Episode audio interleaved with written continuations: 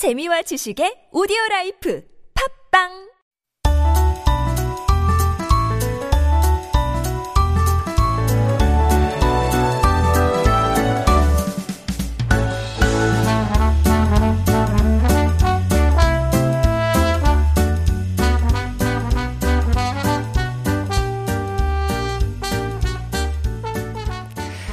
And it is time for Making Connections, and this is where we meet people right here in our community who make the colorful fabric of Korean society and hear their stories.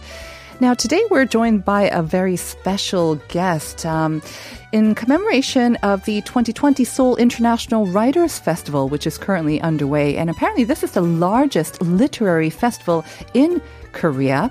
Um, unlike um, or like many global and domestic events, though, it is being presented in an online format this year because of the pandemic. Um, it started on the 2nd and it's running until the 8th. And joining us in the studio is Yuni Lee or Yu Yun Young. She is with the International Affairs Department of the Literature Translation Institute. I'm sorry. Let me try that again. Literature Translation Institute of Korea or LTI Korea. That's much easier. And she is in charge of publication projects of Korean titles being translated into English. And she's also organized the festival, the Seoul International Writers Festival, for the past three years. So we're going to talk about the festival and also examine K-Lit as a cultural medium bridging Korea and the rest of the world. So a long intro, but uh, hello and welcome to the show, Uni. Hello, thank you for the long introduction. I'm sorry, you kind of cut into our interview um, time, but uh, let's start off with um, the festival because it is Okay. going on right now. You said you've been involved for three years. Um, so tell us exactly what it is and um, what the purpose of, I guess, this festival is as well. okay, uh, the festival was launched in 2006 first, and it's, it's now grown into an annual one, but it was a, a biannual festival at very first. And it's a gathering of international and Korean writers, and they share views on everyday issues. And uh, so far, the festival has invited more than um, 200 domestic and interna- international writers. And um, it's it's a festival. It's not a book fair. Right. So they don't just talk about the their works, but they also talk about um, our everyday issues. They talk about um, isolation or um, how they make money out of writing, and also they talk about um, environment, destiny, danger. So um, the authors are taking part as uh, one of the citizens, Okay. and they're not coming as a celebrity. Or trying to market their books as well, I guess, No, or less so. difference. So I guess because when I first heard about this literary festival, I was Mm-hmm. kind of confused. What is the difference between a book fair? Because I think a lot of um, people have probably been to book fairs, Uh-huh. um, especially it seems like a lot of our listeners who are avid, uh, maybe readers as well. Uh-huh. Um, yeah, I think we've been to a couple of book fairs where we try to pick up books, maybe um, get introduced to some new works as well. But like you mentioned, literary festival, it's more focused on the writing, on the act of writing, and maybe on the writers themselves and what inspires them. And then maybe it could attract more, I don't know, aspiring writers as well, provide some more insight for them as well. That too, but it's um, most importantly they talk about our life. They don't just talk about their works and their philosophy, but they are, like, like I said before, they are the topics range from um, social issues to feminism or politics, but they can cover everything. So we can. It's a great opportunity to get connected to the great ideas of the great authors. Well, I can imagine they have a lot to talk about this year, Uh-huh. or maybe not so much because of how the pandemic has kind of forced us to really just stay put and um, maybe limit our experience as well. So we did mention before, um, it is only being offered in an online format, the Mm-hmm. festival. So I guess it, that would also entail some differences in the programming. What can we expect? Um, there was a lot of difficulties to adjust in the new setting. Um, the time zone difference was really difficult, and um, but what we can expect from the festival is that we can sit back and relax and we can listen to all those dialogues in a in our rooms Mm-hmm. and that's the best part of this going online festival Mm-hmm. but that was really difficult for us too because um, in terms of translation and subtitles we um, usually in our offline settings we sub- we uh, offer Simultaneous? simultaneous translation system. But going online means that we have to have that system on site for the author's uh, free talks. But we have to do a lot of um, afterworks because even after shooting the performances, Right. we have to do um, a lot of editing and re-editing with the subtitles. Yes, that must have been difficult. yeah. I am curious though, what are some of the themes that they talked about? I mean, their lives must have been upended by the pandemic as well. And I guess Mm-hmm. it kind of is reflected in the theme of the festival itself, writing tomorrow. Yes. Um, what, what were they talking about and why did you choose this theme, writing tomorrow? Um, I'm not directly involved with this festival team this year, Okay. so I asked the team leader, and then she answered that um, it could refer to the authors because they write about tomorrow in through their works, and it could also refer to the festival because we discuss um, many issues at the festival. So the festival is uh, writing tomorrow with the audience and the authors. Okay. All right. Now it's time to name drop. Um, who are some of the authors that we can look forward to? I know that there's a mix of both Korean and foreign authors as well. Um, maybe our listeners are not aware of the festival and are going to try to catch this. Who can they look forward to? Uh, for that, I have to look at the scenario. Uh-huh. Um, this year, we have um, 25 writers. Okay. 11 international and 14 Korean writers are taking part. So some of the names are Paolo Giordano.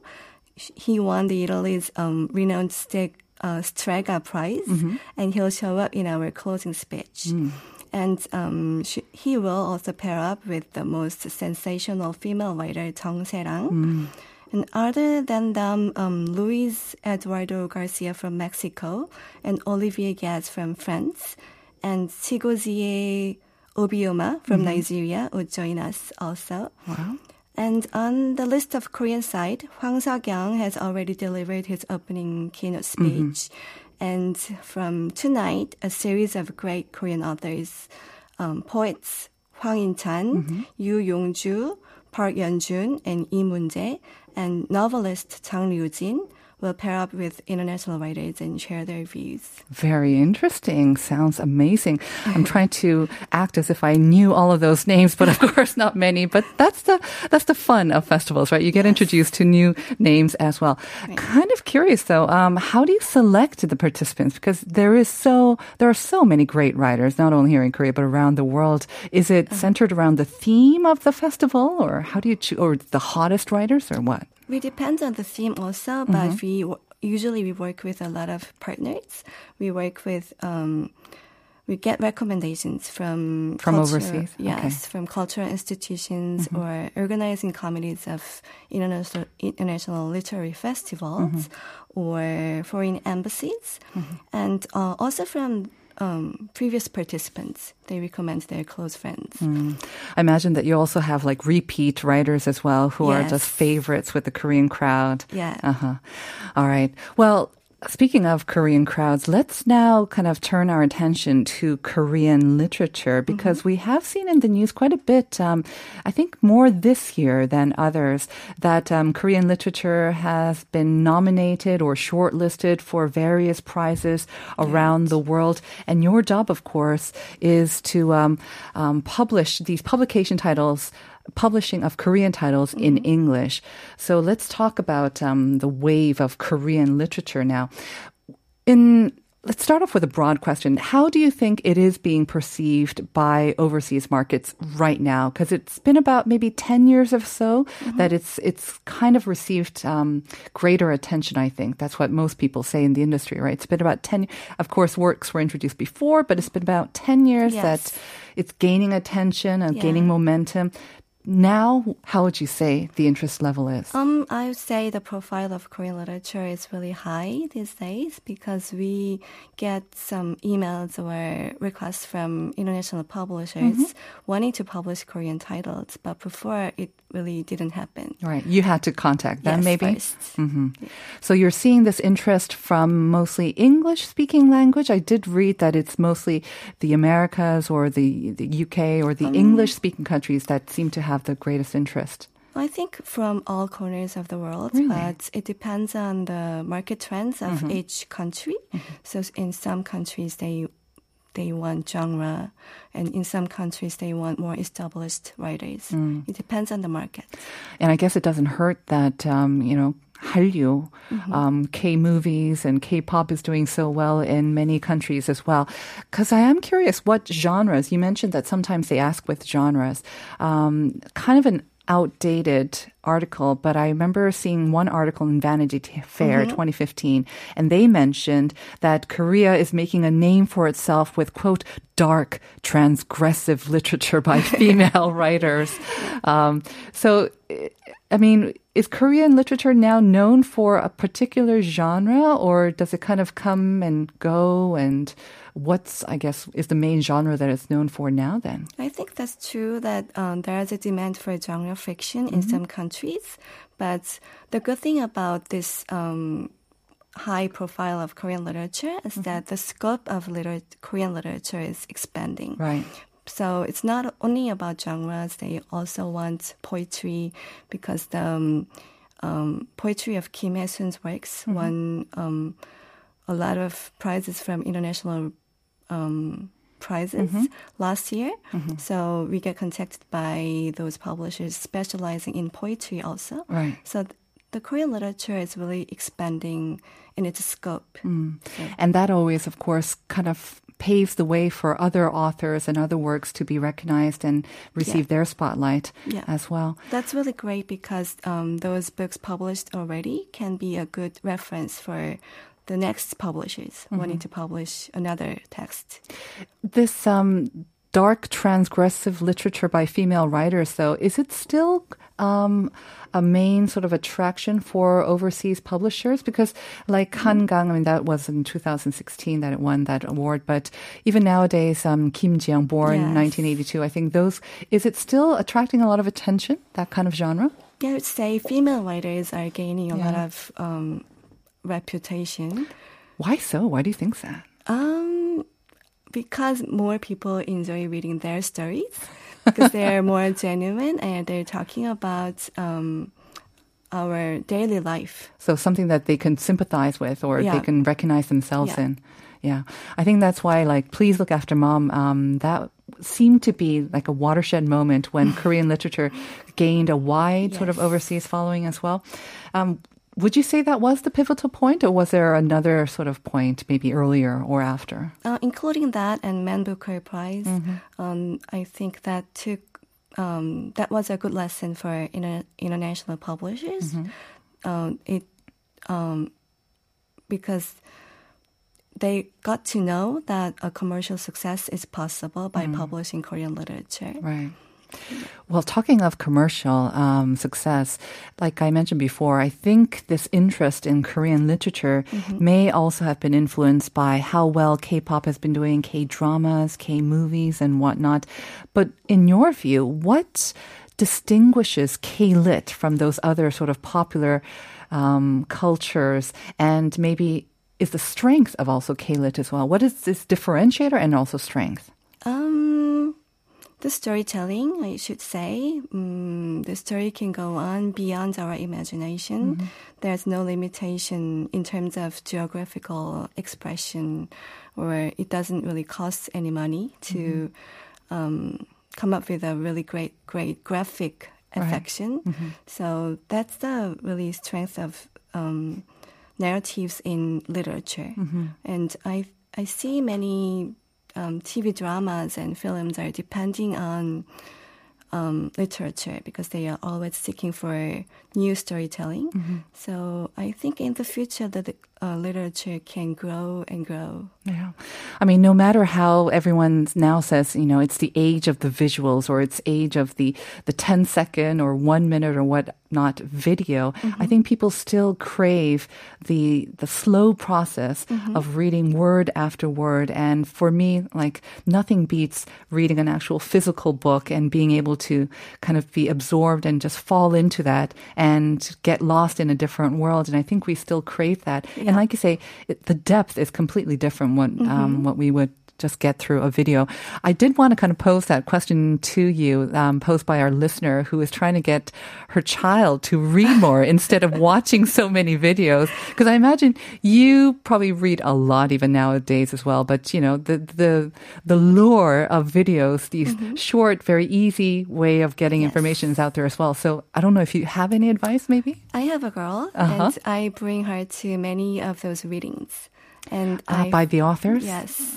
So I take her to um, poetry readings and novel readings, and she because she got really connected to. Once she's really connected to the authors, and when she actually sees um, the authors performing on stage, Right. she got to be more curious about the authors, and she opened the book. That's a great idea. I've taken my son to a couple of readings as well.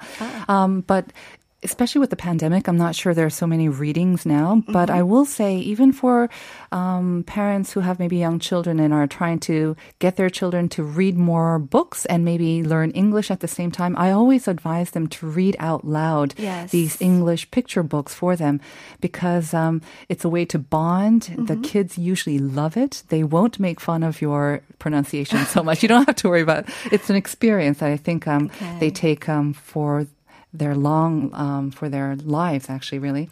Um, Speaking of English, I mean, we know that a lot of Korean literature has been translated into English, but what do you think is, um, I guess, an issue with um, bringing Korean literature to maybe even more wider audiences? Because I have heard that we need maybe more professional literary translators. Yes. What do you think about that issue, translation? Um, because the Korean language is a very underrepresented language, and literary translation is even more difficult because a translator should be fully aware of the source text, but she, she or he should be aware of the literary style Right. and historical historical background. Mhm, The social context, all of that, right? The cultural context as well. Yes, so it takes um, at least about more than six months to complete a novel. Uh, I mean, translating the novel, and um, but there are only a handful of translators who can do the job with um, really commercial presses in every language. I can only count a handful of translators. So, if our listeners may be interested in becoming a literary mm-hmm. translator, what can they do? Where can they go for maybe education or whatnot? They can come to our translation academy. Oh, is that right? Okay. We're offering training programs uh-huh. for emerging translators. Mm-hmm. And I think even foreign listeners might also be interested as well, because even The Vegetarian, it was translated um, by a non-Korean, was it not? And and I think that ability to maybe reach the intended audience uh, may have helped in getting that prestigious award Yes. that we mentioned, and is also the answer to our question as well. Um, Okay, so do you imagine one last quick question? The future of K-lit. What is your prediction? I think it'll grow and grow uh, because um, many people have more time reading their books because in this That is true. time of uncertainty, I think it's a good time for us to pause a little bit and then um, read the books on the list. And I think books will can be a good guide for us to tell us about our next move and how we can get along with um, one another and even with other species. All right. Well, that's a great ending to our interview, and I want to thank you once again, Uni, for coming on the show. It's been a joy. Thank you for inviting me. Thanks. And that will close out our show for today. And as you guessed, the answer to the question of the day is indeed the Man Booker Prize. Um, Han Gang won the 2016 Man Booker International Prize for her novel, The Vegetarian. Um, 6071 saying, Good morning, Life Abroad. Looks like we're already well into winter, but crispy and clear weather makes me feel good. Me too. Um, she got the answer right. And The Vegetarian gave me shudders when I first read it. Thanks always. Did it to you? I, it gave me shudders as well. Me too. 9910 saying um, somewhat the same thing. I read the book when I heard it won the prize. It was somewhat difficult to understand. 9491 also with the right answer. I read all the series of the book a couple of years ago and they were so impressive. Aha. Uh-huh. And 8622 saying K-lit or literature in general is more self-reflective. It needs more time, but it gets us to think more deeply. Excellent point. Thank you all for your messages, everyone. I hope you have a great day. We're going to leave you with violinist Chung Kyung-wha and pianist Itamar Golan's Bach Orchestral Suite number three in D major, air on the G string. Enjoy it. We'll be back tomorrow at nine for more Life Abroad.